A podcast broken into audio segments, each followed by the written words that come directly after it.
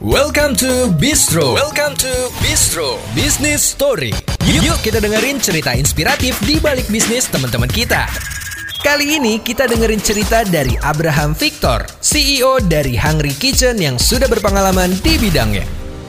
Dulu gue kuliah kan akuntansi Mm. di FEUI. Mm-mm. Nah, gue nih IP-nya rendah, jadi dipanggil interview aja nggak mungkin kan. Jadi gue dari dulu udah pengen usaha sendiri. Karena gue pikir, aduh, gue pengen berhasil, gue pengen kaya, tapi gue nggak bisa apply kerjaan yang bisa gaji gue gede karena dipanggil interview aja mungkin enggak. Mm. Jadi gue cari-cari usaha tuh apa pun yang gue pikirin ya, yang yang bisa jalan, gue cobain. Makanya gue bikin kaya food. Waktu itu gue coba bikin slicer kaya, mau supply ke Sari Roti dulu. Habis itu gagal tuh setelah Hmm. tahun setengah. Akhirnya gue bikin yang baru. Gue pikir, oh batu bata ringan nih sesuatu yang em, apa ya, yang kayaknya inovatif kita coba kerjain. Eh gagal juga. Jadi setelah gagal dua kali itu gue kapok sebenarnya. Makanya gue apply kerja langsung habis itu. Ternyata dapat kerjaan tapi thank you-nya. Terus puji Tuhan masih diizinin lulus kuliah. Dan akhirnya gue kerja. Nah setelah kerja gue bikin startup. Nah ini startup pertama yang gue bikin eh, yang berbau tech-techan ya. Jadi gue bikin eh, startup 2015 namanya Taralight. Eh, Taralight ini eh, bisnisnya fintech. Eh, kasih pinjaman uang ke pedagang-pedagang online.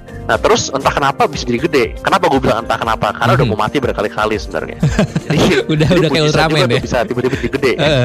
Terus perusahaan ini tuh dibeli sama OVO. Jadi Hmm. kita diakuisisi oleh OVO di Iya, akhir tahu tahun gue. 2018. Nah setelah diakuisisi itu gue pikir, waduh bisa nyantai nih, dapat duit, kerja di korporat, jadi eksekutif kan. Tapi dalam hati gue merasa ini bukan panggilan gue. Jadi akhirnya tengah-tengah 2019 gue quit untuk bikin sesuatu yang baru. Nah tapi gue nggak tahu nih mau bikin apa. Tapi yang gue tahu adalah gue pengen bikin sesuatu yang bisa jadi gede banget. Dan gue nih foodie. Jadi gue suka banget makan. Gue salah satu voter dari Asia 50 Best Restaurant. Jadi gue bener-bener foodie banget deh. Dan akhirnya kepikiran bikin hangry. Karena gue pikir kayaknya selama ini makanan-makanan yang kita makan kan nggak ada yang sampai enak banget. Tapi di mana-mana ada gitu. Oh Jadi nggak iya ada iya. iya. F&B chain tersebar di mana-mana. Tapi quality of foodnya sesuai standar gue. Jadi kita makanya bikin tuh Sanju, Muncikan dan lain-lain.